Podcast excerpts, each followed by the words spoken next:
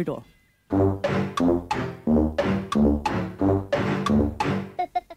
Jag älskar den här signaturmelodin.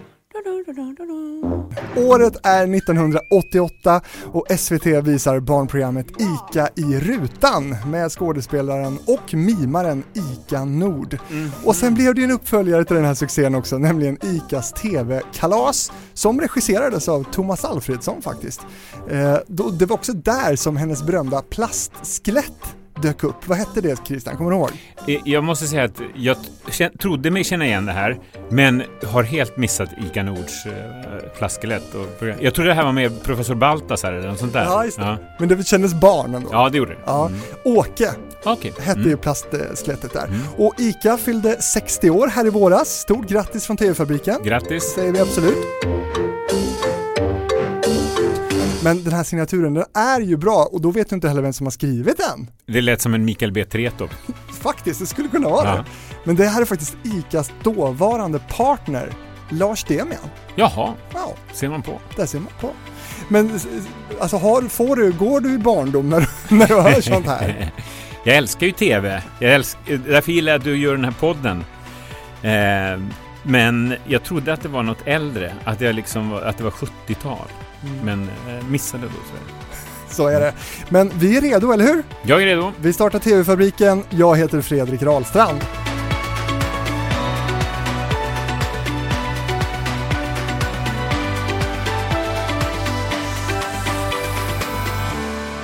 Avsnitt 50.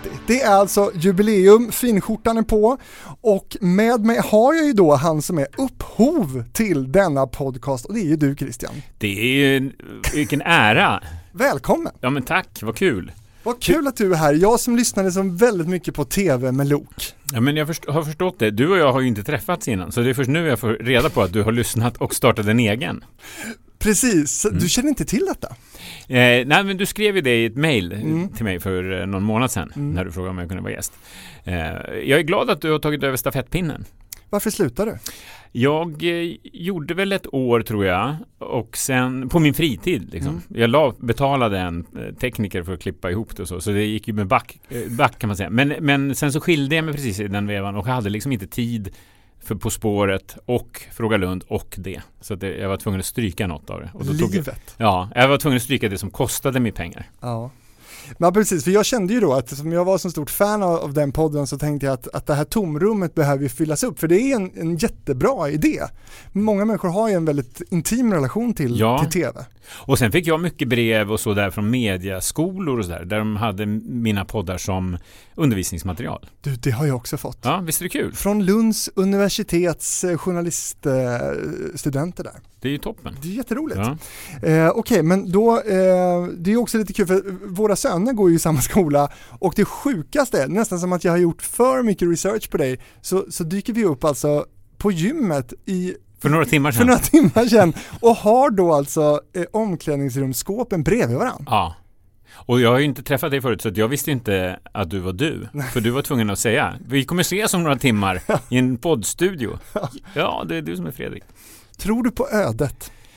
Eh, nej men jag tror ju att eh, lite så här saker och ting eh, kan ha haft en viss mening att det hände. Ja, så i viss mån kan man väl säga att det är ödet då. Eh, jag brukar referera till min punkt då jag åt en pizza med Henrik Schyffert eh, och jag frågade honom om han kände några som höll på med radio. Och då så sa han, men jag ska starta ett radioprogram eh, om några månader i P3, häng på mig. Och det blev Hassan, det här busringarprogrammet, som ju sen liksom blev hela min nyckel ut i medievärlden. Mm. Det var väl ödet. Ja, kanske det. Om jag inte hade ställt frågan till Nej. Schyffert då, Nej, så precis. hade det kanske inte hänt. Pizza kan göra mycket. Mm. alltså pizzaluncher. Men, men det är för jag är också då, eftersom våra söner går i samma skola, så har jag ändå sett dig ibland sådär vid lämningar och hämtningar och, så, och tänkt att hoppas att han inte är sur att jag tog över hans idé. Jaha. Eh, det är jag verkligen inte. Jag blev ju som sagt upplyst av, av dig, eh, så att det är inte så att det är någonting jag har Folk har hört av sig och sagt. Och jag menar, eh, det är inte en jätteunik idé. Eh, på Nej, det sättet. kanske inte. Jag kan inte patentera den riktigt. En intervjupodcast liksom. Exakt. Ja. Du, det hör ju av sig eh, människor, och inte bara Lunds universitet utan andra som, som lyssnar på det här och det är jätteroligt. Mm. Jag tänkte börja här, köra lite lyssnarbrev. Oj, på Det, riktigt? ja, det är lite talkshow över det här Mm, nästan. kul. Ja.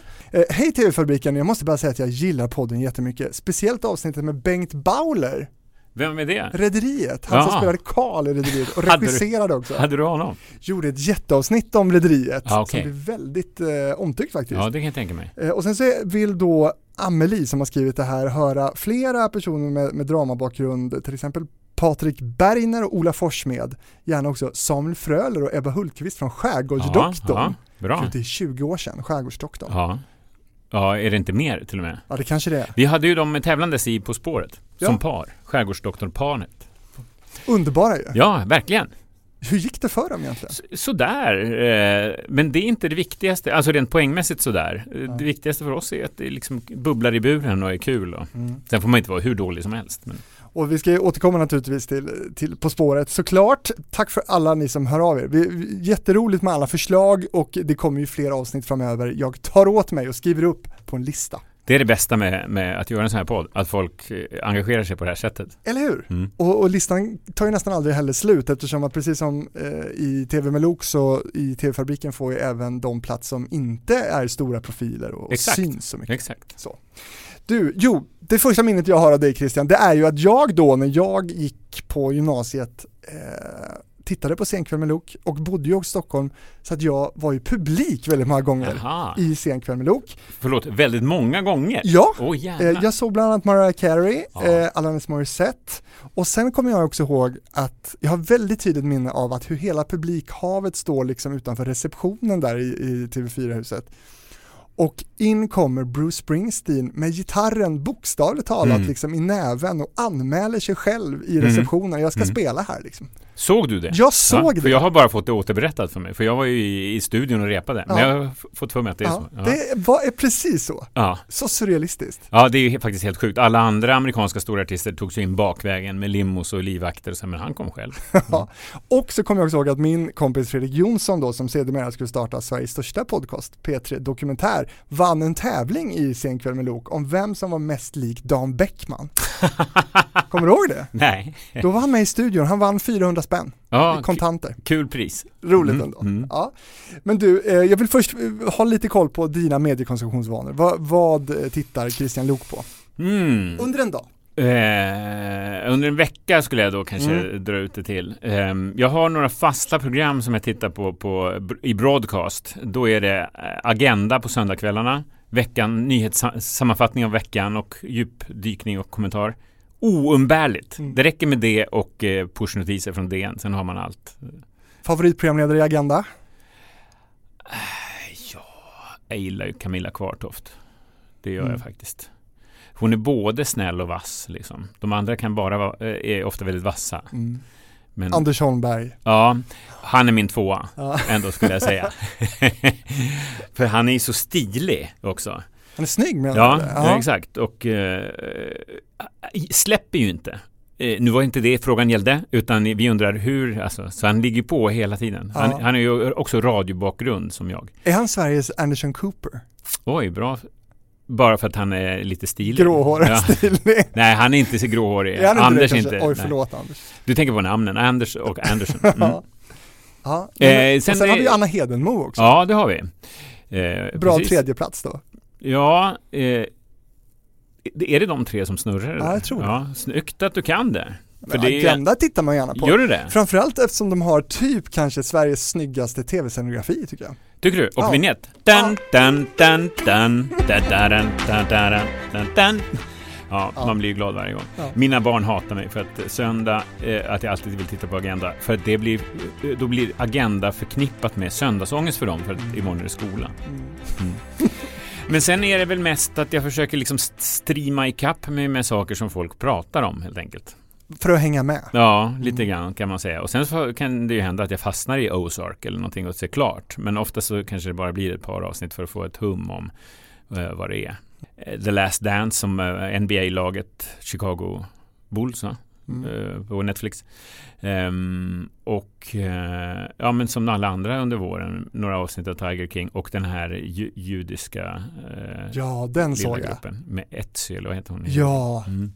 Fantastisk huvudrollsinnehavare. Verkligen, men jag blev också förbannad på den där serien. Jaha, varför det? Ja men för att, eh, ja religion. Ja okej, okay. mm, att det var så strängt. Ja, mm. och att, att man kan utsätta människor, för det, här, det finns ju någon verklighetsbakgrund ju i, i den och hur man kan utsätta en person mm. för de här sakerna. Är, ja. Jag blir väldigt berörd, jag, jag är blödig som fasen när jag tittar på TV. Ja, jag fattar. Vad fint av dig. Ja. Och, och, gå in så. Jag vill namedroppa några program till mm. innan jag, du släpper mig. Eh, jag tycker, och det här blir tyvärr bara SVT-program visar det sig nu. Eh, eh, jag tycker att vi gör ett jättebra helgstudion nu istället för att det här vinterstudion så är det ju sporten som har tagit över coronabevakningen på helgerna. Alltså sporten är ju så sjukt bra på att göra tv. Jag, jag, eh, jag har fått det bekräftat förut också när vi, när vi gjorde kronprinsessan Victorias bröllop. Då var det eh, talkshow live från Operans tak fem kvällar först måndag, tisdag, onsdag, torsdag, fredag och sen gifte hon sig på lördagen och då var det en 12 timmars sändning och den 12 timmars sändningen producerades av sporten för man följde hela kortegen genom stan med 30 kameror eller 70 kameror kanske det var. Jag vet. Och två bildproducenter, båda från sporten, liksom, för att eh, verkligen naila den grejen. Det är så stor produktion mm. och det är bara sporten som klarar av sådana där grejer på kort varsel. Proffs! Kan, ja, jag är väldigt imponerad. Mm. Och det är väl också många som tycker att de nu då i coronabevakningen kommer in med lite liksom, fräscht tänk här. Ja, ja, och de pratar ju lite mer som vanligt folk mm. eh, och eh, kan ställa dumma frågor. Det, det, är ju svårare för Anders Holmberg att ställa dumma frågor för att han ska ju vara vassaste kniven i lådan mm. i agendan. Mm. Du, något annat då, eh, båda dina ex jobbar med tv. Slidar du in någonting och tittar på deras grejer? Eh, ja, det händer Både nog. SVT ja, och min Dplay. första fru är ju tung chef på kulturen på SVT. Hennes grejer tittar man alltid på. Jag tror att hon är en av de som har fått flest kristaller efter André Pops faktiskt. Alltså hennes produktioner har. Så hon är väldigt fram tung, framgångsrik. Men vi jobbar inte ihop. Eh, och har aldrig gjort eller? Nej, hon, inte officiellt. Nej. Men när jag gjorde eh, Senkväll med Lok så hjälpte hon mig jätte. Hon har lärt mig allt jag kan om journalistik. Hon är ju journalist i botten. Liksom. Så hon har så här, nej men du kan inte börja med den frågan. Du ska ta den frågan sen. Och sen. Wow. Så kunde hon vara. Mm. Eh, och Karinas grejer, ja men jag tittar nog lite på det för att se vad hon gör liksom. Mm. Mm. På Dplay? Ja, det, det är dit man får gå. det är dit man får gå. Du, torr programledare. Ja. Står det på din Instagram? Ja, det gör det. Varför står det så? Um, jag tänker att det är min nisch inom programlederiet. Det är din grej? Ja, nej, jag är ju lite torr. Jag är ju inte liksom eh, en bullrig, rolig Ankan Andersson eller vad heter det? Anders Ankan Johansson heter han ju. Mm. Jag är ju mycket mera stiff och framförallt i början av min programledarkarriär så byggde vi mycket kring det. I Senkväll med Lok så var jag ordentlig och antecknade det gästerna sa och lite så här, lite överdrivet noggrann med min liksom ekonomibakgrund och mm. estniska, lite skinntorra style. Ja, så det har hängt kvar. Mm. Men tycker du att det är liksom, är det någonting som du har hört eller var det från början din tilltänkta stil? Liksom? Ja, men när vi gjorde radioprogrammet Hassan, då eh, var det ju Henrik Schyfferts show. Vet du vad det är för program? Vi Hassan ja. Ja, ja. gud ja. Men du, jag tänkte att du var mycket yngre. Än att, jag, jag är ändå 82 så ja. jag, det är rakt i, i min ja, men då liksom, ungdom. Då eh, eh, ledde han programmet de första månaderna. Sen slutade han hux flux för att han ville jobba med tv istället. Så att då stod P3-ledningen utan programledare och då var den snabba lösningen att ta in den här eh, civilekonomen från Estland och ta över. För jag hade varit hans assistent och burit pärmar och så. Eh, och då försökte jag låta som någon sån här Radio Energy-programledare i första avsnittet när jag tog över. Ah, välkommen till Hassan Petri, den tiden lite grann. Eh, och då så sa Daniel och Klintberg som satt i rummet bredvid och gjorde ett annat radioprogram som heter Signal eh, ah, på en lunch till mig. Christian, jag lyssnade i söndags. Jag tycker du ska vara dig själv mera. Du ska vara den här, god afton, varmt hjärtinnerligt välkomna till föreställningen. Eh, för det är så mycket mer du än den här energigubben som du spelar då. Och då testade jag det direkt söndagen på och det blev, kändes mycket bekvämare för mig och sen har den liksom levt kvar och är även min Instagram torr programledare. Men du trivs i rollen eller hade du, finns det någonting inom dig som ändå känner att du skulle vilja vara lite mer loose. Jag är ju inte det privat. Jag är ju ganska liksom strukturerad och trist på det sättet. Men det är en tydlig nisch i, i programledarbranschen. Jag är väldigt mycket mig själv. När jag gör På spåret nu som programledare, då är jag ju den, som ordning, den tråkiga ordning och reda mannen som får hålla Fredrik Lindström i ett koppel när han sticker iväg och börjar prata om olika slag i mm. Tyskland. Mm. Men det är ju en bra egenskap ju som programledare, kanske? Ja, den är bra för att jag också, jag är ju också lite, där har jag fått analyserat av folk att eh, man, ibland så måste man ju få lite feedback och då, då har folk sagt just att eh, man känner sig helt trygg med dig för du har sån ordning på det men ändå kan vad som helst hända. Mm. Det är en fin beskrivning. Ja. För det kan ibland flippa och bli konstigt. Det kan komma en jättekonstig fråga till exempel. Och så. Men man känner sig ändå eh, att det är ordning och reda. Ja. Och i På spåret är det extra viktigt. Vilka är det du sitter då med som, som utvärderar? Ehm, jag tänkte faktiskt häromdagen på att jag just eh, nu inte har någon sån som jag pratar med på länge. Men jag hade länge en kvinna som hette Inga Ramsten som var min chef på Sveriges Radio. Som nu är pensionerad. Hon hör av sig ibland lite sådär med sms när hon har tittat. Men på den tiden, liksom när jag började med, då kunde hon sitta en hel eftermiddag och ha tittat igenom ett antal av mina program och gå igenom liksom, det här är jättebra och du borde göra mer av det här och det här känns konstigt. Liksom. Wow! Mm. Ja. Eh, och jag tänkte faktiskt just häromdagen att jag borde skaffa mig en ny sån. Jag får lite sån feedback också av John Nordling till exempel som är min gamla producent från Sen kväll med Loktiden. Um, och sen lite kompisar, men de är ju mera ofta så här ur sitt eh, amatör eller lyssnarperspektiv eller tittarperspektiv. Mm. Men medan John och Inga av de här kan vara mera på riktigt uh, yrkestekniskt. Mm. Liksom. Är båda lika värdefulla? Alltså båda de här hållen? Liksom. Tänk att tittarperspektivet kanske är det viktigaste. Alltså när vi gör På spåret så är det ju två och en halv miljon människor som tittar. Mm. Alla har ju sin åsikt om På spåret. Vi får, alltså det är ju så mycket åsikter om På spåret så det går ju inte att lyssna på alla de åsikterna. Eh, därför måste man ju välja ut då och då har jag ja, då har jag väl några kompisar då som kanske är ärliga och kan säga så. Men, och så har jag de här lite mera business feedback människorna. Eh, jag, jag, nu lät det som att jag var sur över att folk hade olika åsikter. Men, men, men eh, det blir ju ett problem när, när, när um, du vet varje måndag morgon när de efter På spåret sändning kommer till kontoret i Göteborg och öppnar mailboxen så är det så här 125 mail Eh, hälften av dem handlar om eh, något signalord som varg, same eller som har sagts. På, det kan till och med vara så att vi inte har sagt det har inte ens varit en fråga, utan någon bara sa ordet i någon bisats liksom, och så kommer det långa. Då får du djupandas eller hur tar, ja, du, jag hur får, tar du det igenom? Jag, jag, jag, får bara rapporter om att eh, mejlen kommer. Eh, det vanligaste är också så här, ni var i Örebro i fredags i På spåret. Varför filmade ni inte statyn nere i parken? Jätteintressant historia bakom den, bla bla bla. ja. Vänliga hälsning, Örebrobo. Ja, just det. Bo i Örebro. Ja. Ja, och svarar ni på allt det här då eller? Jag tror att de gör det. Ja. Men det är en jätteredaktion där nere. Som... Ambitiöst. Ja. Ja men det tycker jag. Vi är ju så superglada för varenda en av de här två halv miljonerna som tittar. Ja. Som är ju uppåt tre miljoner när det är dags för final. Um, så att de vårdar vi ömt. Kort sammanfattning då Christian Lok, det är ju så att du höll på med studentradio, ledde till Hassan som i sin tur ledde till Knesset i ZTV. Eh, men du innan vi, vi snackar Knesset då, vilken var din favoritbusringning i Hassan? Vi gjorde, jag tror vi gjorde 3000 busringningar var. Um, det är ju galet. Ja, men, men det mesta slängdes, men ja. vi ringde ändå 3000 gånger var. Fast alla har ju, eller många i alla fall, eller jag har mm. i alla fall skivorna ju. Ja, Hassan. Ja, vi volymer. dominerade ju, exakt, jag tror vi gjorde fem volymer eller någonting, plus en Norge-skiva. Eh, och under några månader där, jag kommer inte ihåg när det var, 94 eller något, så dominerade vi försäljningstoppen och hade så här plats 2, 4, 8 och 12 med Hassan-skivor. Eh, jag gillar ju de här när vi liksom eh, trixar in folk i eh, man lägger ett problem i knät på dem när de inte har bett om det liksom överhuvudtaget. Vi har en som heter Hökarängens blommor eh, där Fredrik Lindström ringer och ska köpa en blombukett till en kollega som ska sluta och börjar beskriva vad han vill ha för bukett. Sen plötsligt säger han, förlåt jag måste gå nu. Eh, min kollega tar över här och då är det jag som kliver in och säger, ja hallå?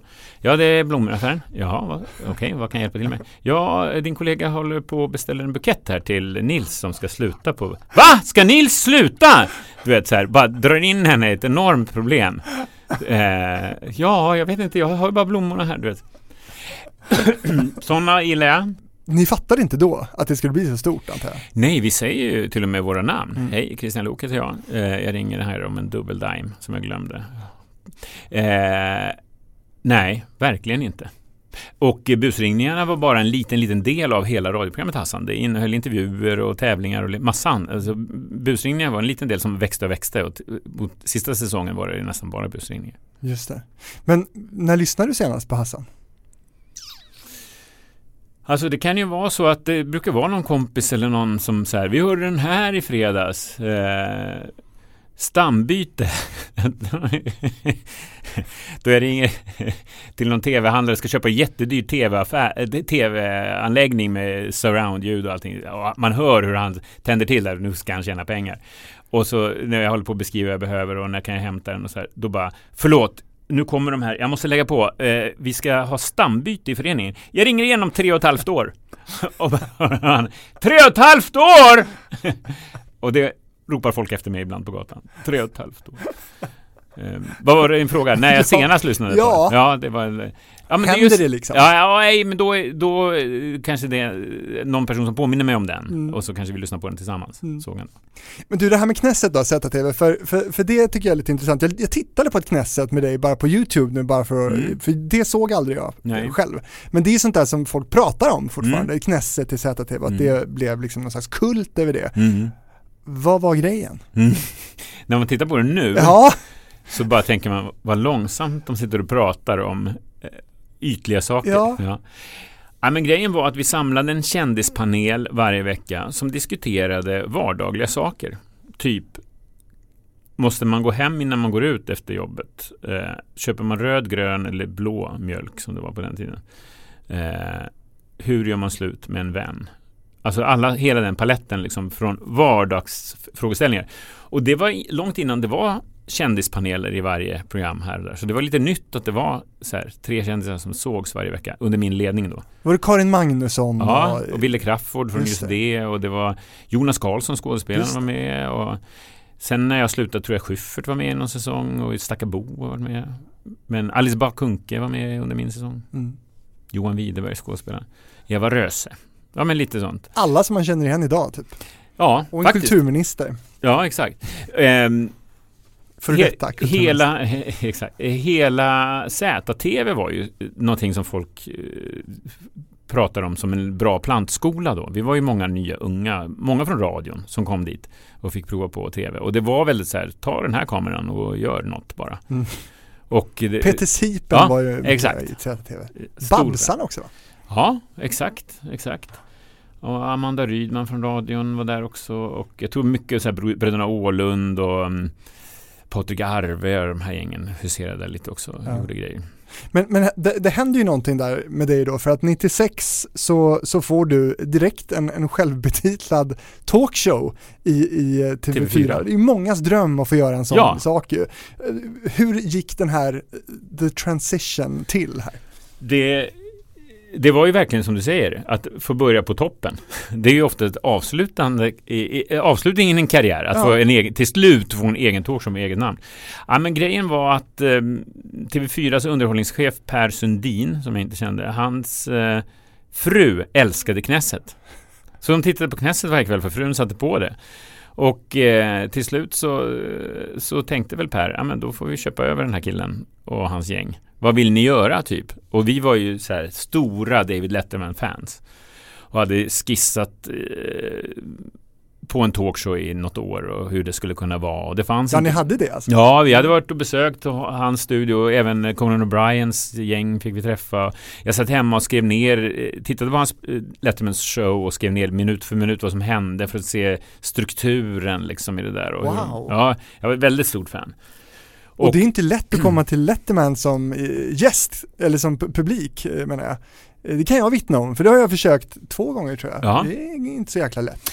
Nej, nu när du säger det så ska jag erkänna att jag ju ah, inte heller kom iväg faktiskt. För att vi blev ju stoppade eh, när Letterman, vi hade en, en svensk tjej som jobbade med, med publiken i Letterman. så att det var ju hur lätt som helst att ringa henne och säga, får vi komma till? Ja, Vem visst. är det? Hon måste ju vara med i TV-fabriken. Eller hur? Eh, men det det här är väl 15 år sedan? Ja, jätteroligt.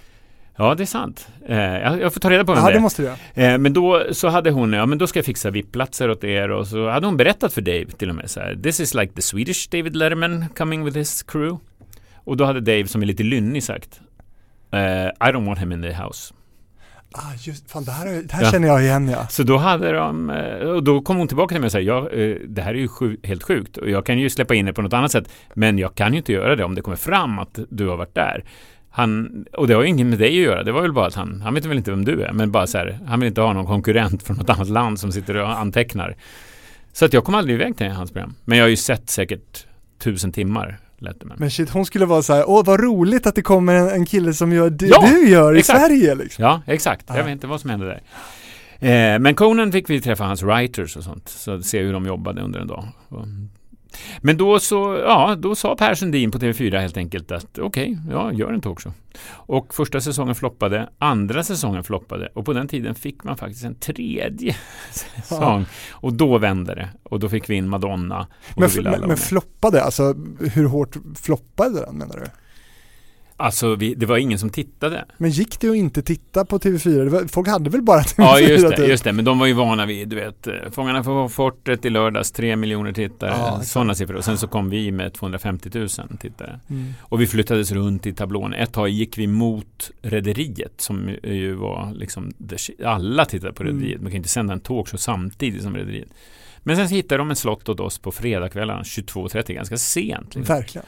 Men, Men jag gillar tiden. Ja. Det, det saknas någonting tycker jag där på den tiden när man sitter hemma idag och vill titta ja, på något. Ja, särskilt om man har små barn och sådär och Mm. inte går iväg på krogen. Jag kan hålla med. Mm. Men eh, Jesper Rönndahl och Kristoffer Appelqvist har ju legat där med sina svenska nyheter. Det börjar 22, 22 då. ja. Men det är ungefär samma tid ändå. Jag tycker det passar ganska bra där om man ändå inte ska ut. Eh, ja, men där fick vi ihop våra 800-900 000. ja. Och sen gick det ju superbra och eh, på tal om vignettmusik, vi lyssnade ju på ICA Nord här, Mm, mm. ICA i rutan.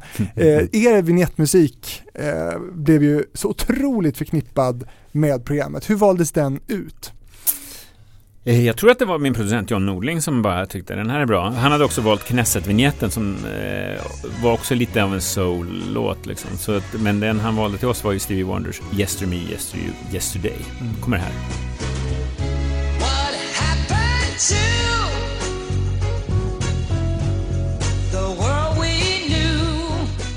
Ibland kan det fortfarande vara så att när jag går till Sundsvall på någon sån här O'Learys eller någonting eller någonstans där det står någon DJ och de ser att jag är i lokalen och det är en äldre DJ, då sätter de på den här låten.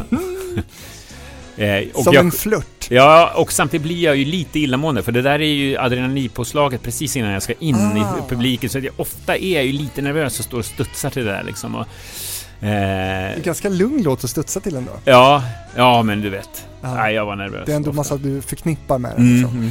Men, men, men de här världsartisterna då som du ändå hade i, i Sen kväll med Lok, det var ju Bruce Springsteen, Janet Jackson, Mariah Carey, Alanis Morissette, Mary J Blige, Madonna, Suede, Whitney Houston, Wyclef Jean, för att nämna några. Mm, mm. Eh, otrolig tid Mm. eh, det måste varit för dig. Förstod du hur coolt det var då? Eller var du inne i liksom någon slags töcken kring den här talkshowen?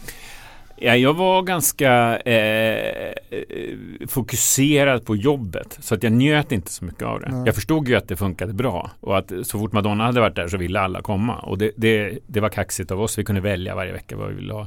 Det var på en tid då skivbranschen hade det fanns pengar att flyga runt om i världen till olika tv-shower för att då sålde man massa CD-skivor och då fick man igen pengarna. Och så var det reklam liksom. Och så var det innan 9-11.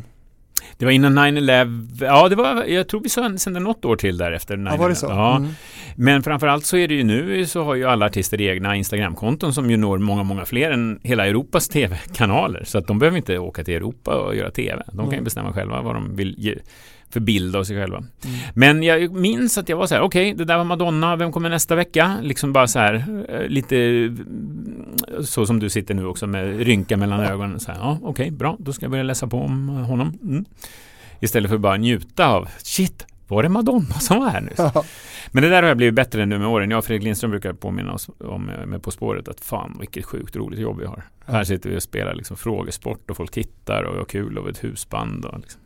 Men du, vilka av de här intervjuerna minns du mest då? Vad, vad, vad är det som, som du får på näthinnan när du hör de här namnen då som ändå gästade Senkväll med Lok?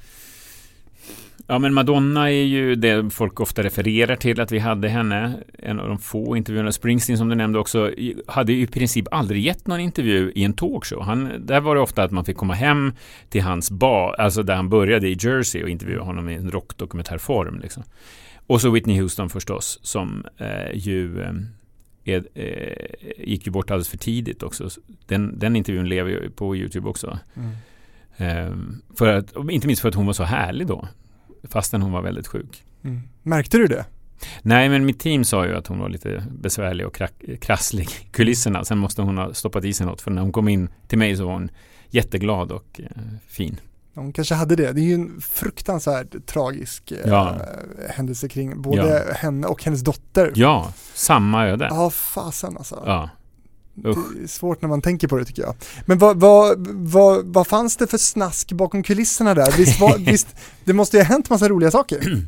Alltså ofta så såg inte jag det så mycket. För att Nej. jag var inne i mitt liksom och skyddades i min loge där. Medan artisterna hade ofta ett eget green room där, där det serverades eh, olika eh, snacks och eh, kalla eh, tapas och bars in olika amerikanska Mountain Dew-läsk och sånt som vi fick åka och köpa på olika importaffärer här i Stockholm för de hade långa riders om hur det skulle se till. Så jag fick mest höra lite efteråt hur det hade gått och vilka som var trevliga och vilka som var otrevliga. Ja.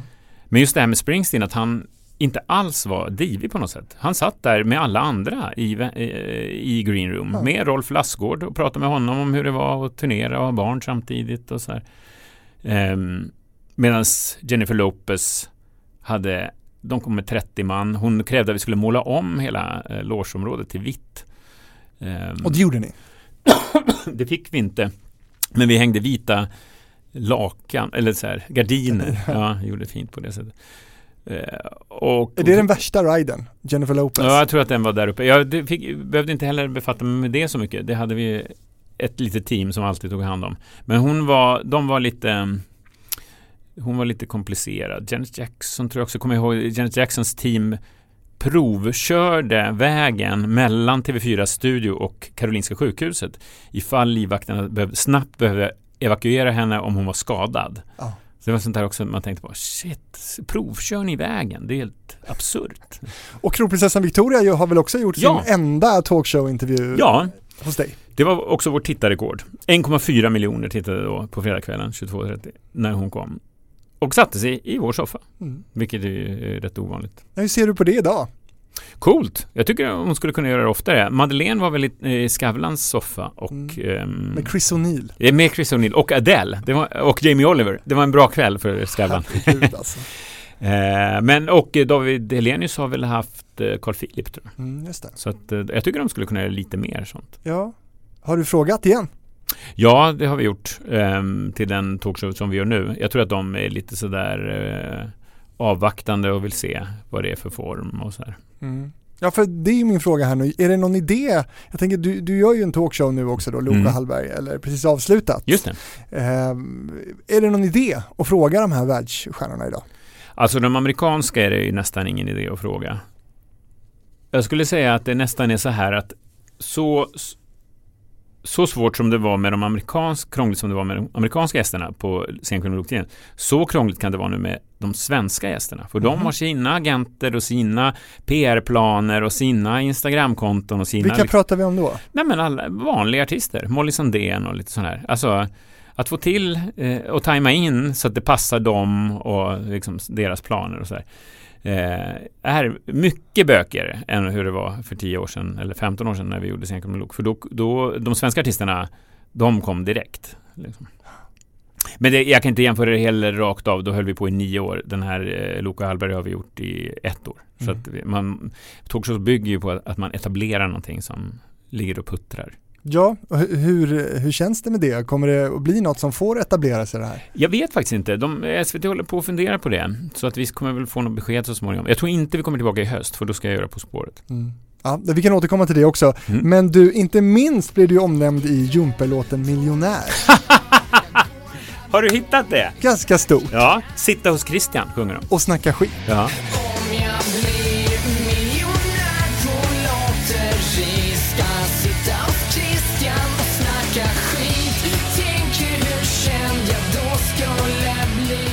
Vad grymt att du hittat det. Det var ju väldigt smalt. Ja, men kul. Tänk att du är en sån här person som gillar Jumper, för de var väl gäster hos dig typ flera gånger va? I alla fall en gång Ja, tror jag. okej. Ja. Eh, det är ju med en liten diss, är det inte? Eh, Låten handlar om eh, den ytliga kändislivet eller något Ja. sånt där. Ja, och att, eh, att det var in, man, vill inte sitta, man vill inte sitta hos... Det är roligt att de säger Christian och inte Luke. Eh, sitta hos Christian och prata skit. Jaha. Men jag tänker ändå bli omnämnd. Ja, jag tackar Jumper. Vad gör de killarna idag? Eller hur? Det undrar man ju. Mm. Ja. Jag gjorde faktiskt ett P3-program tillsammans med Fredrik Jonsson som vi nämnde tidigare, Ja. som var den bästa Dan Bäckman för övrigt. Ja. Eh, som handlade just om, som hette Comeback, som handlade just om Jumper och vad de gjorde då, men det kommer jag inte ihåg vad de gjorde. Nej. Jag har för mig att de har gjort någon sån här halvkom, alltså på riktigt comeback på något sätt. Jaha. Någon låt för inte så jättelänge sedan. Jaha. Du, eh, på tal om det här med att bli omnämnd då. Tapetklister hette deras låt. Ah. Mm. Under mina skor. Ja. Vi kan lyssna lite kort på den.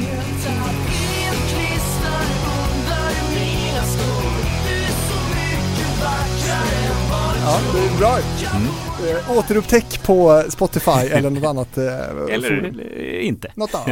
Eh, det här med att bli eh, omnämnd i alla fall. Jag tänkte, du har ju också blivit eh, imiterad i Mumbo Jumbo. Ja, Tuffelig tuff, tuff, tuff. Tuffelig tuff, tuff. Tuffelig tuff, tuff, tuff. Jag och Fredrik, bästa vänner. Hur är det?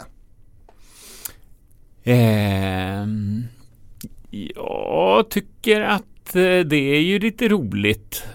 Det är ju ändå på något sätt, alltså jag blir ju verkligen inte eh, ledsen av det tekniska utan det är mera tycker jag att jag blir smickrad att någon har tagit sig tid på att titta, eh, titta på mig och tycka att jag är värd att göra en imitation på. Sen ibland kan det hända, det var någon grej de gjorde som eh, eh, barnen i min yngsta sons klass började härma och så här. Då fick, och då fick min son stå till svars för det lite grann. Och det, det där blir jobbigt tycker jag. Jag kan gärna ta på mig eh, allt möjligt, bring it on. Men när det eh, spiller över till barnen så är det lite mer komplext tycker jag. Mm. Hur hanterar man det? Ja, Jag brukar säga, eh, jag har ju två stora barn som har växt upp med mig eh, när jag höll på just med Madonna och allt det. Men då brukar jag säga till dem att ni behöver inte svara på några frågor om mig, utan ni, eh, säg bara, det får du fråga pappa om, jag har ingen aning. Mm, och det har funkat ganska bra. Men det känns. Alltså det är tråkigt att belasta barnen med någonting som de inte har valt själva. De har inte valt att de har en pappa som, som ibland syns i TV. Ehm, ja, jag kan men med de stora barnen har jag pratat om det nu senare också och bara försökt få höra vad de tyckte och hur jag kan göra bättre med Mm. vår tioåring som är sladdis. Men de har nog tyckt att det var ganska okej och att de har också fått åka med på det där ibland. Mm. Vara på roliga ställen och liksom eh, få en andra chans bland sina kompisgäng har de sagt och så där. Så att, ja, det är väl eh, det är väl okej ändå. Jag ska verkligen inte gnälla. Men eh, 2004 då läggs i alla fall Sen kväll med Lok ner. Ja, Mm. Varför då? eh, det var jag som sa att jag orkade inte göra det här längre. Nej. För att jag hade gjort det i nio år och det var i princip den enda tv jag hade gjort och jag, var, jag älskar tv. Jag tycker det är ett fantastiskt medium. Jag ville jobba mycket mer med tv. Så jag ville jobba med nya människor och med nytt slags program. Vad- och, hade egentligen inga tydliga idéer vad det skulle kunna vara. Men att det var dags att gå vidare och göra något annat. Och då blir det ett, ett ganska litet liksom, tv-format istället, men ändå i samma intervjustil. Godnatt Sverige, Just det. 2005. 2005, Godnatt Sverige i TV4. Tre kvällar i veckan. Mm. En gäst i en halvtimme. Ehm, ja, eh, precis efter nyheterna. Också 22.30 det var, det tror jag. Men det var din önskan då, att få göra något litet? Mm, eller jag ville nog eh, mera så här, precis fokusera på samtalet. Och jag kommer inte ihåg faktiskt hur jag tänkte. Men då var det ju så att vi skulle ha tre kvällar och det var en lite för mäktigt för mig att ha så vi skulle ta in en till programledare och som skulle vara kvinna så att det inte bara blev en gubbe varje kväll där. Och då castade vi ett antal olika kvinnor varav en var Carina Berg. Mm. Vilket ju var nu i efterhand castade jag min blivande fru. Ja, det är ju galet ju. Men jag satt i, helt ärligt inte och tänkte en sekund på det när vi castade utan jag var bara så här shit vad hon är bra Ja. på att intervjua. Vi, de fick provintervjua massa folk. Vilka var de andra? Var det Anna Hedenmo? Nej, hon var inte med. Jag kommer inte ihåg. Jo, det gör du. Ja. Nej, man får aldrig berätta om de som inte fick. In, i, I Solsidan, de som castade till rollerna där och inte fick. Det får man de- inte se vilka det är. Ändå preskriberat vem som sökte till Godnatt Sverige Tycker du? 2005. Ja, men då får den träda fram själv. Okej, men, men Carina du gör eh, Godnatt Sverige i alla fall. Mm. Är, är det bra yrkesmässigt för övrigt att, att jobba med någon som man eh, liksom är lite betuttad i? Alltså, vi blev ju liksom eh, betuttade under säsongens gång. Så att vi blev väl ihop när det var slut. Men är det bra för tv-programmet? Nej, det tror jag inte. Nej. Men, eh, men jag tror inte det gjorde det sämre heller. Alltså, eh, det var ganska neutralt. För ni jobbade ju inte ihop alltså, i, i rutan Nej, ju, för nej, ni hade ju varsin kväll. Typ. Nej, exakt. Så att vi, nästan att våra vägar... Vi, det- vi var de som frontade programmet, så det hade vi gemensamt och kunde stötta varandra i liksom och Mm. peppa varandra. Men sen, vi hade ju sen som policy att vi under våra 11 år när vi var ihop inte jobbade ihop överhuvudtaget. Någon gång. Vi gjorde aldrig något jobb tillsammans. Men var det på tal eller? Ja, vi fick massa förslag. Att göra, leda galor och lite sånt ah, där. ja, Mm. såklart ja. Så det tackade vi nej till. Just. Och det var ganska skönt tycker jag. Att ha liksom jobbdelen för sig och privatdelen för sig. Mm. Och vara ihop med en annan programledare då? Alltså Mm. det, det, hur är det? Två stora egon, Ja, eller? men vi är inte så stora egon. Nej. Ja, men det var, jag tyckte att det var ganska bra. Eh, ibland kunde vi tänka så här att fan, det hade varit skönt att vara ihop med en sjuksköterska eller något och komma hem och prata om något helt annat. För nu pratade vi ju ändå om Eller elektriker. Ja, elektriker. Det är sånt som man behöver ju. Ja, eh, det hade varit bra ja. Ja. Eh, men, och jag kunde märka att man får ibland, alltså om man bara träffar folk i sin egen bransch så blir det en ganska insnöad diskussion. Och eh, jag hade då mitt gamla handelshögskolegäng som jag ibland gick och tog en bärs med. Och de ställde helt andra frågor om mitt Mm. jobb. Vilket gjorde att mitt jobb fick liksom belystes från ett annat håll. Och det tyckte jag var väldigt värdefullt. Faktiskt. Något För- annat. Ja. Mm. Och sen då eh, så väljer du ändå att, att lämna TV4 så småningom eh, och eh, går då till SVT. Den där övergången är jag också väldigt nyfiken över, hur, vad som hände där.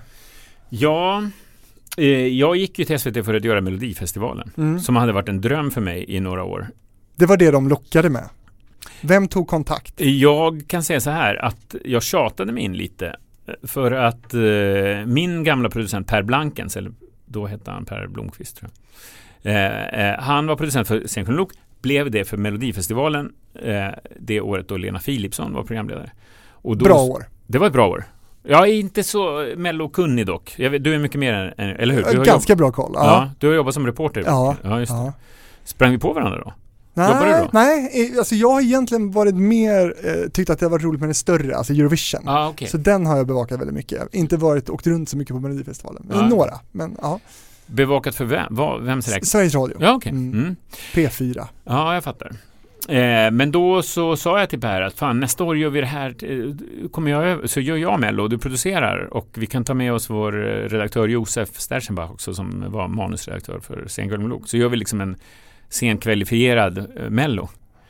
Och på något sätt så lyckades han sälja in det och jag passerade även så här SVT-chefernas nålsöga. Men vad sa TV4? Eh, ja, för jag var kontraktslös precis då.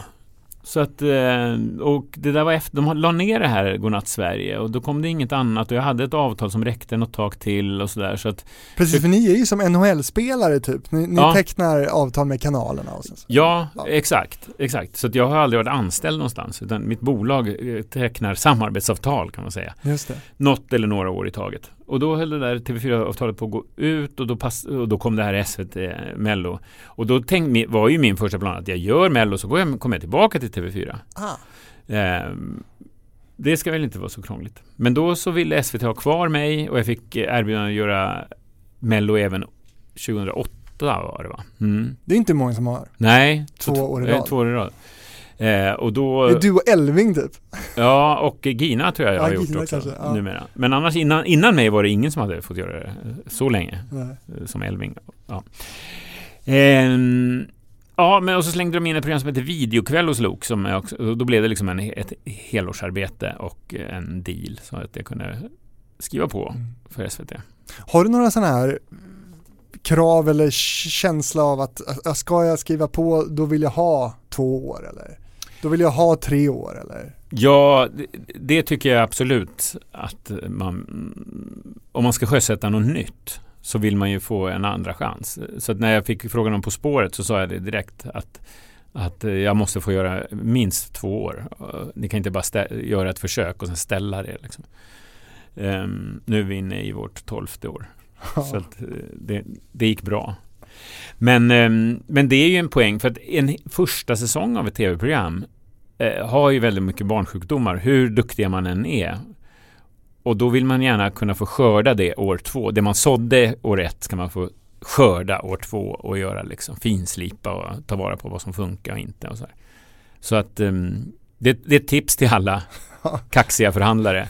Gå direkt på tvåårsavtal. För alla Ja. de som ska, som ska förhandla med SVT om hur många år man ska få jobba och göra exakt. stor Ja, men, men det kan ju vara en bra sak att eh, tänka även i, i livet i stort. Att det man ger sig in i, om det är ändå så här produktion, eh, alltså ett- en start och ett mål i ett projekt, projektdrivna grejer, så kanske man ändå vill vara, ja, men jag vill ändå vara med två svängar i det här, oavsett om du är eh, har hand om publiken eller om du skriver manus eller har hand om ekonomin eller vad det är. Att Mm. man kanske ändå, för att eh, år ett kommer bli rörigt. Jag vill eh, gärna eh, göra det här ordentligt. Men Melodifestivalen då som du gjorde två år i rad 2007 och 2008, är det det största du har gjort?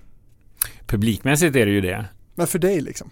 Nej, det tycker jag nog inte. Ja. Jag måste nog säga att den här Senkväll med Lok nog ändå var bland det största jag gjort eftersom det var så länge på den nivån med alla de här utländska gästerna också. Pikar du där? Nej, det tycker jag inte heller. För det var betraktat ju som ett ganska smalt program ändå. Mm. Jag vet att när jag gick Credit program? Ja, lite så. Lite, och eh, 800 000 tittare ungefär som vi snittade och det var ju ingen jättepublik om man jämförde med, jämförde med Fångarna på fortet så.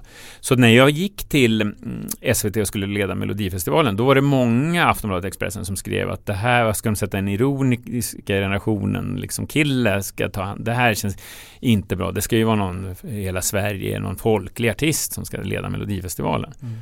Men det funkade ju ändå. Du, jag kan säga till dig Christian att jag saknar ju nu en torr programledare i, I Melodifestivalen. det gör jag verkligen. Alltså det är verkligen, jag, jag kan ju tycka att det skulle vara lite skönt.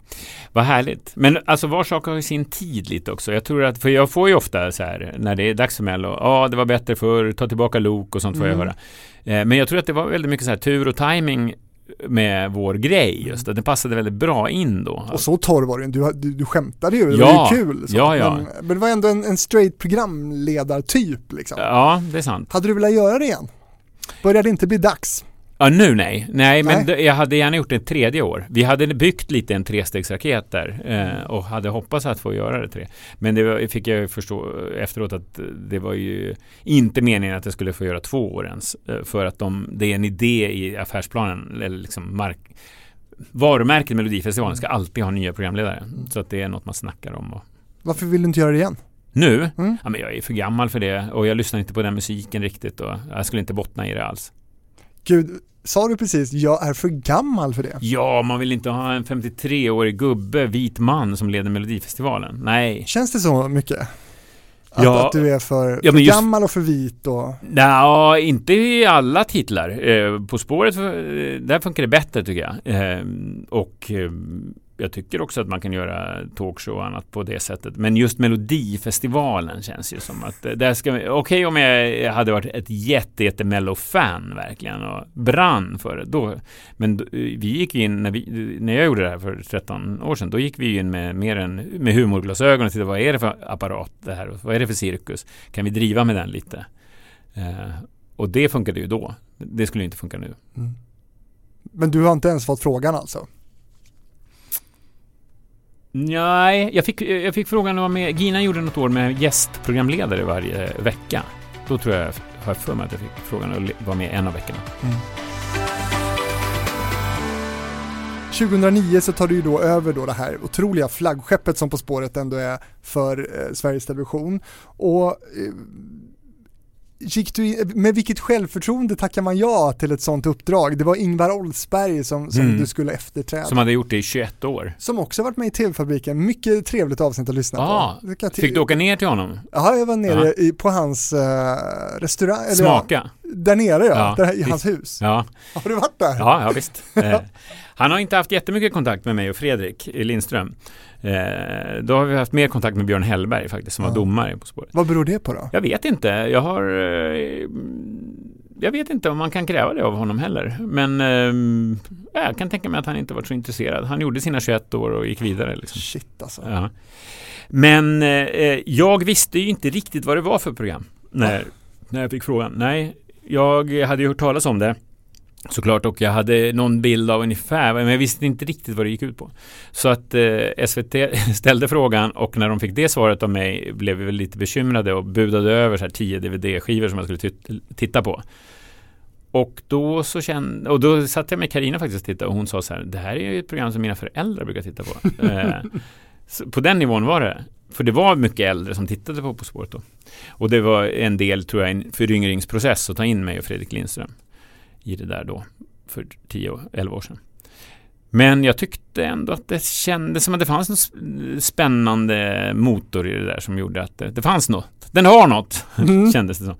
Och då ville de ju också ha Fredrik som domare, Fredrik Lindström som domare. Så då fick jag kontakta Fredrik och fråga om han ville bli domare. Och han tackade ju nej, för det här var hans favoritprogram. Han hade följt det i alla år. Och han ville inte förstöra den upplevelsen med att själv jobba med det. Utan han ville sitta hemma på fredagarna med en grogg och titta på På spåret. Liksom. Så han sa nej. Eh, varpå eh, vi så här, jaha, hur fan ska vi gå vidare med det här nu då? Vem ska vara domare då? Men då... Anna Hedemo. Ja. har, hon, har hon varit gäst här? Nej, men vi har snackat om det. Det är inte omöjligt eh, så småningom. Ja. Ja, Hon har ju även Min sanning va? ja Så precis. det, det, du har tre olika ben att stå på. Verkligen. Agendabenet, Min sanning och Aktuellt va? Och jag känner också, äh, hon skulle nog inte gå ner och göra Aktuellt. I- är det så? Ja, jag tror att det Nej, är okej. lite så. Mm. Men jag, jag tänker att hon också, hon var med i Fördomspodden. Jaha. Och då tänker jag så här att hon, det kändes som när hon var med i det, att hon gärna vill visa upp en annan sida av sig. Ja, okej. En lite roligare, Ja, okej. glättigare sida. Ring direkt. Så Verkligen. fort jag har åkt härifrån så ringer du. Ja, precis. Förlåt, vi var inne På spåret och eh, eh, Fredrik Ja. Lindström tackar nej. Tackar nej. Eh, men vi lyckas övertala honom ändå att göra ett litet test så han får prova på hur det skulle, så att han vet vad han tackar nej till så att Ja. säga. Och under den perioden så eh, har hans mamma faktiskt, berättat han sen övertalat honom och sagt Men Fredrik, du älskar ju det där programmet. Det är klart du ska vara med och arbeta med det. Liksom. Det kommer du ångra om det. Så då tänkte han om. Och eh, fan vad glad jag är för det. Alltså, för vi blev ett så bra par i det. Han är, vi, perfekt rollfördelning där, att han sticker iväg långa historier om Karl den tionde, eller vad det är. eh, Oscar den andre brukar vara hans favorit. Men ni är kompisar liksom privat också, ni hänger eller? Numera gör vi det. Eh, vi började ju tillsammans eh, våra karriärer på ungefär samma sätt. Han kom från Uppsala universitet, jag kom här från eh, ekonomiutbildningen på Handels. Och vårt första jobb var busringa i Hassan. Mm. Så vi gick ju från liksom plikt till lust till, i armkrok. Och det kommer vi alltid ha med oss. Liksom. Sen hade vi kanske ett decennium då vi inte såg så mycket. För han jobbade med sitt och alla, alla vi som gjorde Hassan fick egna tv-program.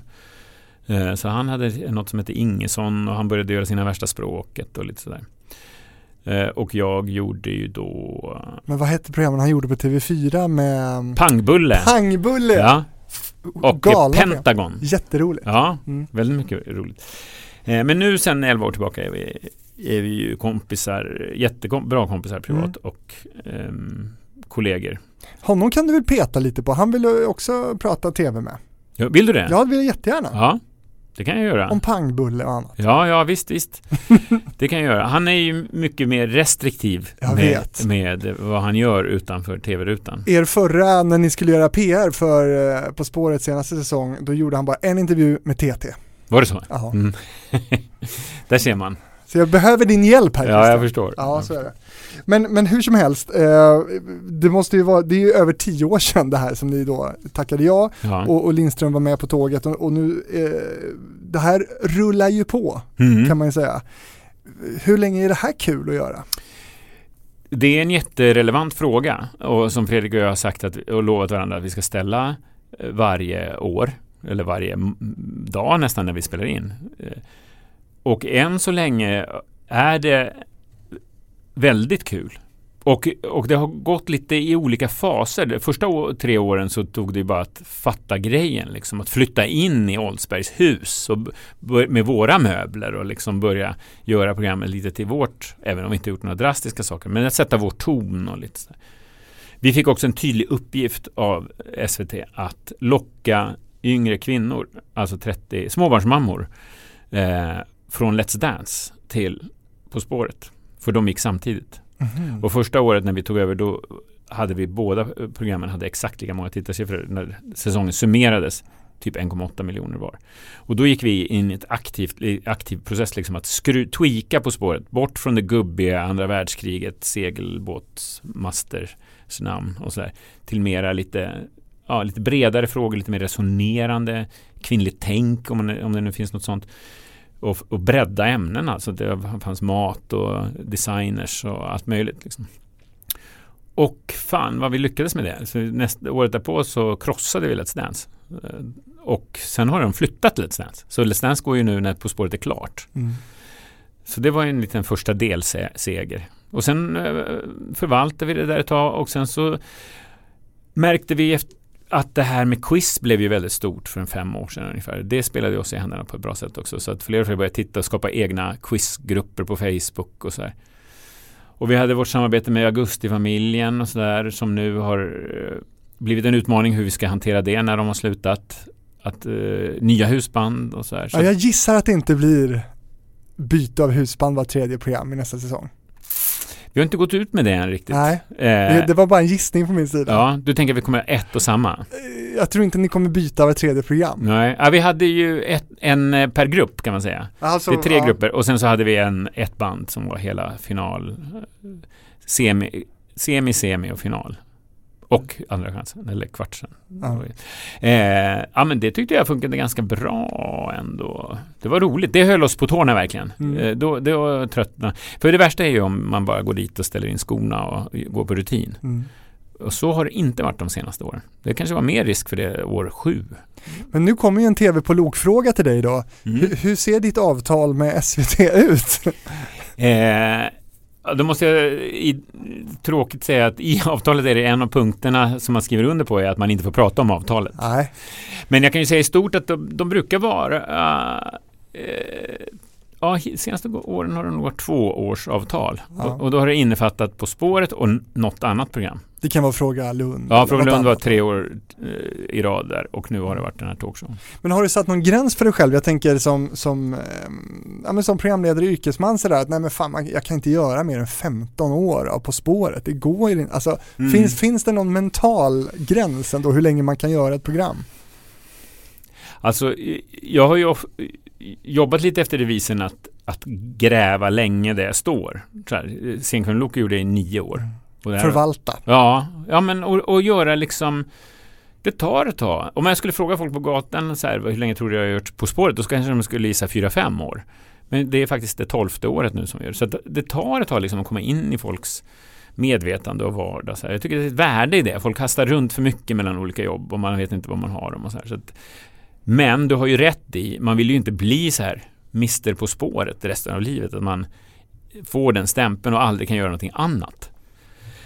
Um, och Fredrik och jag pratar om det, men jag vet inte, vi har inte satt någon siffra på det än och särskilt eftersom det har varit roligare, det liksom tänt till de senaste två, tre åren av olika skäl. Vi märker att vi har fått jättemycket studenter som lyssnar på oss. Det hade vi inte innan. Alltså så här 24-25-åriga studenter i Lund som har korridorsfester Mm. och tittar på På spåret. Sen går de ut och, och super. Det är en pepp i sig. Det visar ju en generationsväxling. En Liksom. motivation. Vad händer? Det är Anna Hedemo. det, Hon vill ta sig in. Ja.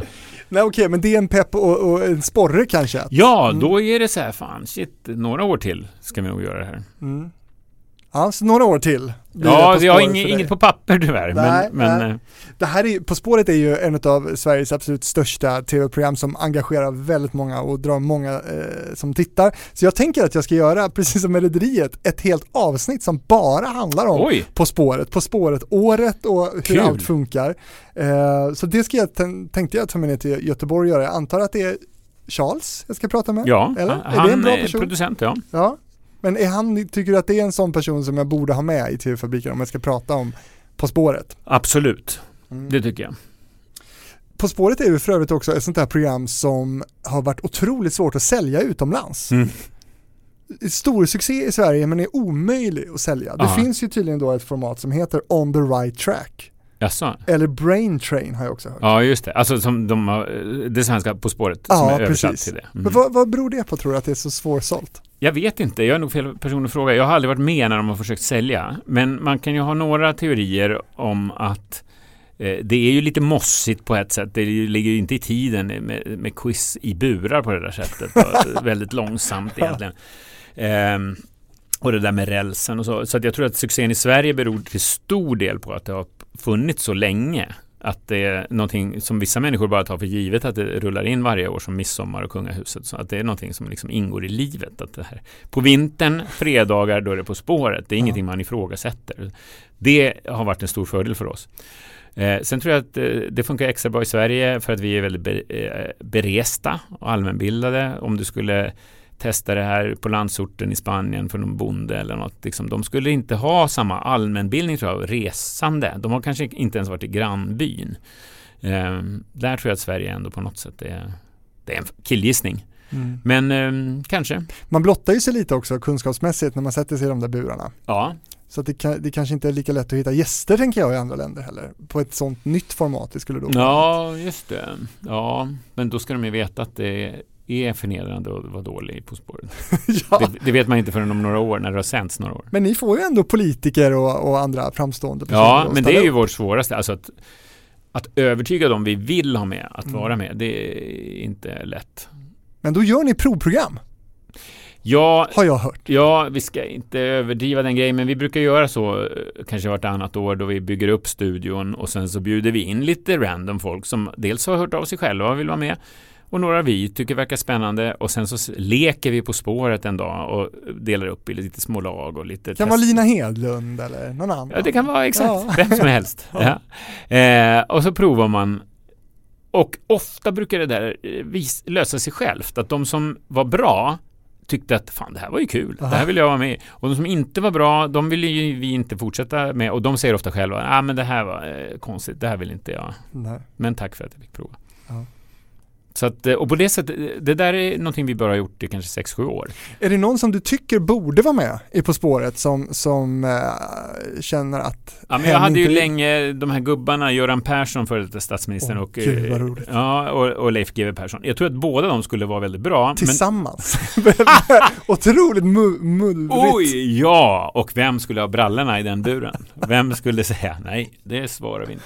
Herregud. Men eh, de har ju båda tackat nej för ett, med- av olika skäl. Men jag tror att sanningen är ju att de, fallhöjden är för stor för dem att inte vinna.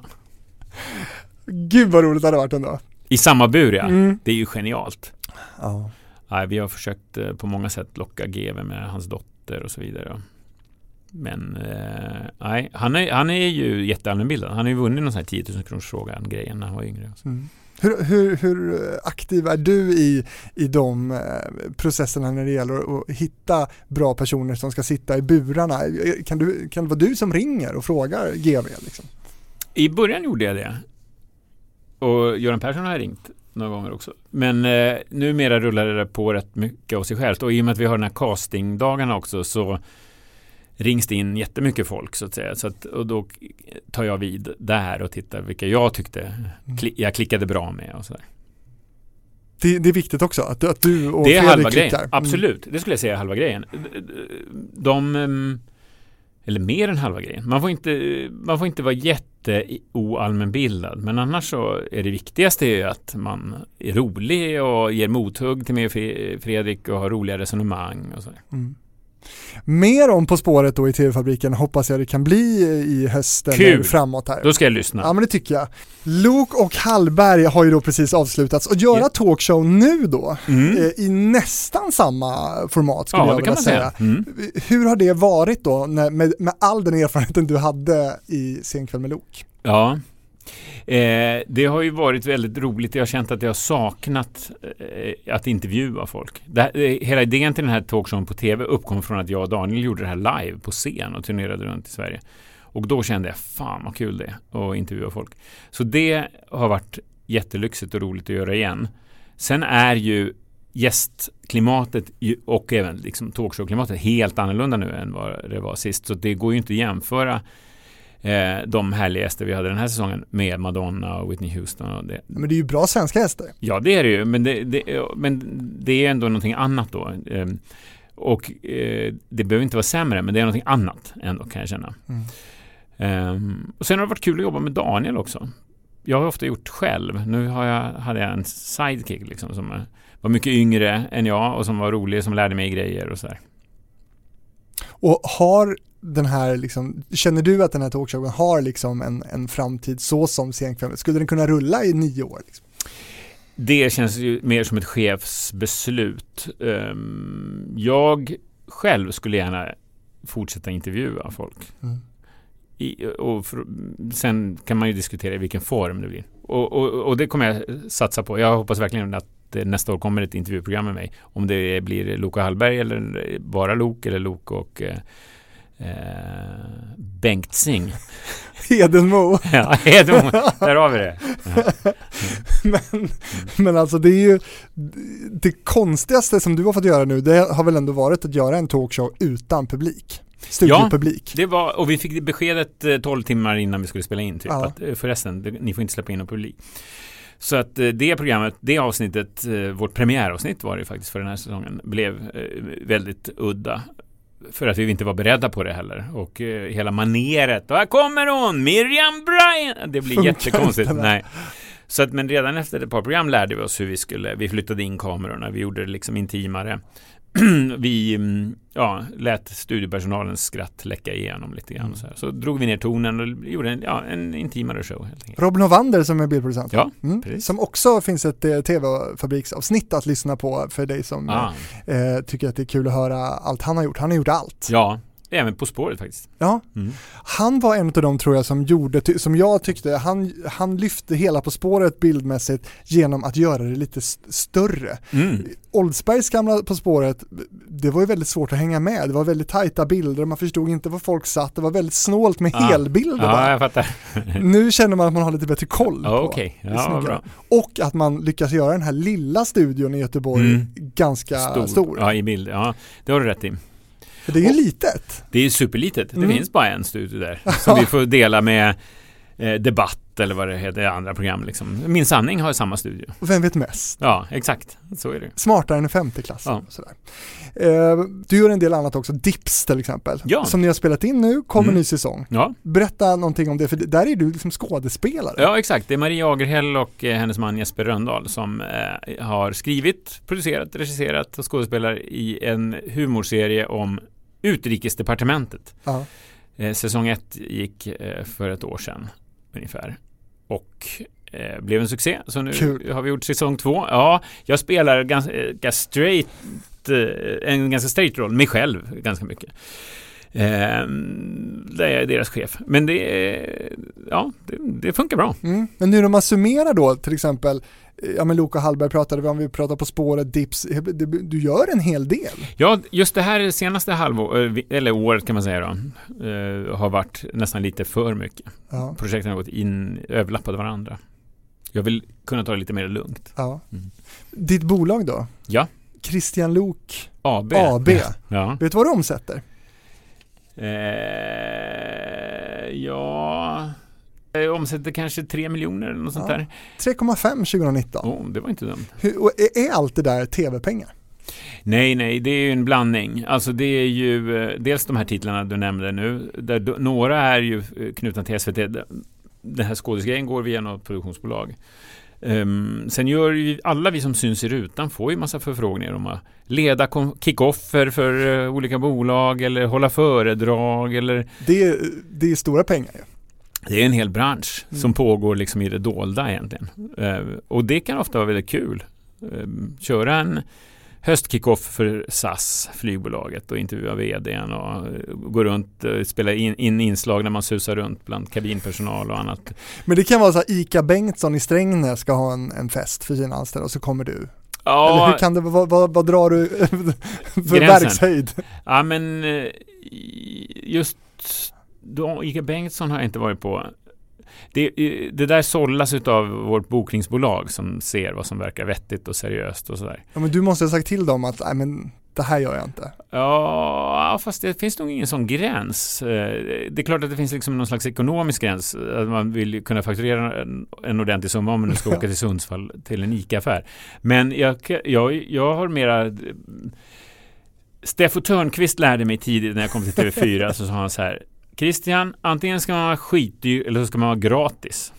Så att jag gör mycket gratis grejer också. Och Ah. ICA-grejen skulle kunna vara en sån gratis. Om jag kände personen eller det fanns något behjärtansvärt kopplat till det. Att det är min stora dag eller något sånt där. Välgörenhet helt enkelt. Ja, just det. Eh, Eller bara någon kompis som jobbar där. Så ja, men klart jag kommer förbi. Mm. Lite så kan man göra. Men om man lyssnar på det här nu och har en, en, en hyfsat stor firma då, vad, vad, vad är prislappen om du inte ska göra det gratis för en kväll? Oj, nej, det kan jag faktiskt inte svara på. Och jag ser sällan, jag vet sällan vad, vad kunden har betalt. För det går igenom massa olika agenters Ja. fingrar innan mina pengar till. Skönt ju. Då Ja, det slipper är- man ju veta sånt där. Det är skönt och, och det är också skönt att jobba med folk som man inte har förhandlat pengar med. Mm. Mm. det är bra. Mm. Hur lojal är du när det kommer till arbetsgivare, som SVT som är din arbetsgivare Mm. nu? Eh, Är det självklart för dig att, att jobba på SVT framöver? Alltså jag gick ju från TV4 till SVT. Med allt vad det innebar. Eh, i, SVTs eh, publicistiska profil är mycket bredare. Det får ju plats allt möjligt där. Eh, TV4 skulle inte aldrig sända många av de titlar vi gör. För Otiset. eh, till exempel. Ja. De skulle nog inte ge sig på stora älg- älgvandringen heller och sådana grejer. Eh, Medan det är mycket bättre betalt på TV4 på den, i den kommersiella världen. Så det där var ju en avvägning jag fick göra. Och eh, tycker absolut att det har varit värt det. Eh, Går ju ganska bra nu också. Ja, om de här siffrorna stämmer. Som du, ja, det gör de. Eh, men ehm, exakt, exakt. Ja, det är ju helt, eh, alltså de här kommersiella tv-kanalerna har ju sjukt mycket pengar. Mm, Jag tror Carina tjänade typ dubbelt så mycket som jag eh, när vi var ihop. Ja. Vilket eh, var då jag på public service och hon på... Men så ska det väl då å andra sidan eftersom du ska väl inte ha så mycket Nej, nej. pengar när du Ja, jobbar med exakt. public Ja, service. det, ty- precis. Det är helt rimligt. Även om det är väldigt mycket pengar ändå. Ja, och jag vill betona att det, det verkligen inte är ett, Bara, bara, tv-pengar. Mm, men ehm, vad, vad var frågan? Ja, hur lojal Ja, hur, ja, men är det självklart för dig att jobba på SVT just eller? Ja, just nu är det det. Mm. faktiskt. Eh, Det tycker jag. Även om eh, det ju eh, eh, hela tiden kontaktas eh, från olika håll och liksom det är inte givet att, att man... Men jag trivs bra på Mm. SVT. Jag har en bra roll där. Ehm, Jag är hyfsat ensam om det jag gör liksom. Mm. När var du arg på en chef senast? Bra fråga. Ja, men det kanske var nu i samband med Loke Hallberg då eh, det var något coronarelaterat beslut, tror jag. Typ, ja, men jag tror de eh, slängde in på väldigt kort varsel en insamlingskväll för coronan som Mark Levengood ledde. Som blev jättebra förstås, men den puttade bort vårt program. Eh, och då tänk, kände vi att vi hade ju kunnat göra den där insamlingskvällen. Eller så hade vi i alla fall kunnat få en bättre annan sändningstid. Det liksom slog sönder vår eh, säsong. Alltså, ilandsproblem. men du frågade när jag blev arg på en chef. Ja, men då, då blev du arg alltså? Ja, men jag var i alla fall ifrågasättande. Mm. Mm. Jag men kan du bli arg? Alltså, du vet, som programledare så har jag levt i någon slags pamprad värld Mm. väldigt länge. Jag får ju inte höra alla eh, grejer som går fel. Eller som är, jag, jag nås ju bara av det som är riktigt viktigt då, om det är något Mm. negativt. Och det gör ju att jag inte heller behöver vara så arg. För att du ska, du ska hållas glad och Ja, men lite, härlig, man liksom. skyddar stjärnan är en sån här Mm. gamla eh, sanning som är kanske inte så bra alltid, men eh, det har blivit så. Jag har inte bett om det, verkligen inte. Jag brukar ju ofta säga till, men berätta om det är någon som har hört av sig eller är ledsen. Eller det, det är bättre för oss, mig att veta det. jag. Mm. Men jag måste oftast dra det ur folk i så fall. Men du, de här andra erbjudanden du får vad, vad kan det vara för någonting? Det kan ju vara allt möjligt från eh, någon eh, kommersiell radiostation som vill att jag ska göra en morgonshow eller eh, Du, sådana erbjudanden har du fått? Ja men alltså, det vet man ju inte vad det betyder. Nej, Eh, men saknar du radion? Absolut, det kommer jag att eh, jättegärna återkomma till eh, när tv-karriären börjar lida mot sitt slut. Ja, För- för det är ändå tv först. Ja, alltså tv har ju större genomslagskraft. Mm. Jag har gjort fantastiska saker i radio när jag har vikarierat för Annika Lantz i P3 och sånt. Mm. Och ingen har hört. För att det, radion har en mycket, mycket liksom annan typ av lyssning. Mm. Medan så fort man bara sitter i publiken med Bingolotto så bara, jag såg det på tv i lördags. Eh, så får det en annan, helt annan genomslag. Så, att, så än så länge så tycker jag att det är roligare att göra grejer som folk ser. Ja. Men jag älskar ju radio. Jag byggde en egen radiostation i mitt pojkrum när jag var 12-13 liksom, och lekte radiostation. Eh, och eh, började med närradio där jag betalade varje vecka STIM-avgifter 79 kronor för att få spela musik i mitt radioprogram. Och studentradion gjorde jag gratis. Jag har gjort mina 10 000 radiotimmar lätt. Och det har ju lett till att jag eh, sen har kunnat jobba med det. Jag har varit lite eh, före folk som kom från JH kanske. Eh, Radion gav mig ändå en grund att stå på. Jag hade intervjuat säkert alla svenska artister innan jag ens började jobba med att göra det. Så att. Man gillar ju det. Ja, Det är härligt. ja, jag måste säga att det är inget jag skäms över. Jag är mera glad. Det är tvärtom. Ja. Och det är är därför jag älskar radion också. Att Ja. jag kommer därifrån. Jag vill, min dröm är ju att, vi pratade om det häromdagen faktiskt, vad skulle man göra om man fick en miljard? Som han den här Notch som sålde Minecraft, han fick väl två och en halv miljard. Vad skulle man göra med så obeskrivligt mycket pengar? Eh, För folk går ju under och blir ju liksom eh, psykiskt sjuka och sånt. Men då tänkte jag, då skulle jag bygga en jätte fin radiostudio på toppen av en hög skyskrapa, typ eh, Norra Tornen här i Stockholm, där jag varje morgon kan göra en mor- egen morgonshow. Och ha mina kollegor som jag själv anställer och sådär. Ja. Problemet med, jag har gjort en del morgonradio. Ja. Problemet med det är ju att det roligaste programmet att göra i radio går så tidigt. Ja, Alltså trött. det är ju inte kul alltså, i längden. Då får man ha väldigt mycket motivation i plånboken. Ja, men jag tänker det. om jag själv liksom bygger det där så behöver inte jag komma varje morgon heller. Utan jag Ah. väljer när jag kommer. Just det. Så kan jag ha någon annan anställd som... Där är väl Nyhetsmorgon jättebra. Mm. Där kan man gå in och göra två månader, eller Mm. tre månader i veckan. Liksom. Det är Exakt. inte hela veckan förstörd. Mm. Liksom. Det är sant. Mycket på tal om Steffo. Mm. Christian Lok, är det någonting som jag inte har frågat dig om som, jag tycker att, som du tycker att jag borde fråga?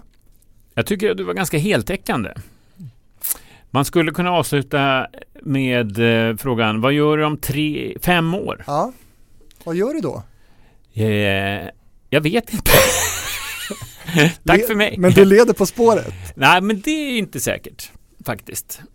Det kommer ju bli någon slags eh, jobbskifte där för mig då den dagen om jag inte gör det längre. Mm. För, för På spåret är så dominerande i min, eh, hur folk uppfattar mig och vad jag gör och, och väldigt många av mina andra jobb är upphängda kring På spåret, att folk har sett mig där. Och, men han verkar, kan ju komma på vår kickoff med ABB här, det är roligt, så kan han ställa frågor till vår VD. Men är du rädd för att inte få lika stora, jag, jag tänker så här, Rickard Olsson som också varit eh, gäst i den här podden, han, han och även Gry Forssell tror jag pratar om att de tänker hela tiden att det här ska vara slut, att det ska ta slut de här erbjudandena om nya sådana här jobb. Mm. Att det här är det sista de gör. Jaha. Vad, hur känner du framåt?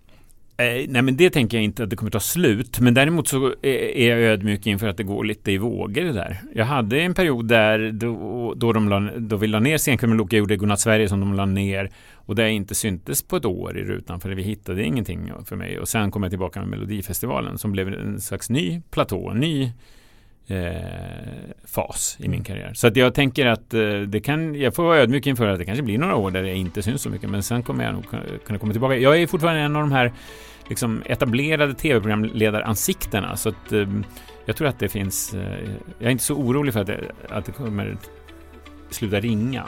Nej. Det är, Men det här är ändå ditt liv, du, du skulle inte kunna tänka dig att jobba med något helt annat. Starta en blomsteraffär. Ja, men jag ett tag var inne på att bli barnmorska. Men eh, där tänker jag att det, sk- ja, det var kanske tio år sedan. Eh, för att jag tycker att de barnmorskor jag mött har varit så fantastiska. Jag tänker, där gör man ett vettigt arbete och eh, jobbar med liv på Riktigt jobb. Ja, ett riktigt jobb. Mm. Men jag tror att, och min erfarenhet är att kvinnor vill nog inte ha en man där eh, som förlöser dem. Eh, och att det skulle, Skulle nästan... vara en Anders Holmberg då. Och vips flög barnet ut av någon enkel anledning. Ja. Ja, han skulle vara en bra barnmorska. Men där knöt vi väl ihop säcken? Mycket snyggt. Eller hur? Ja. Givetvis finns TV-fabriken också på Instagram och Facebook och sociala medier och allt det här. Är du duktig på sociala medier Christian? Nej, jag har bara Instagram. Instagram, det räcker väl? Ja, Eller hur? där heter jag Christian Lok. kan man följa. Ja, Tack för att du var med i TV-fabriken. tack så mycket. Tack för att du kom på TV-fabriken. Ja, men gud. Nu blev jag generad.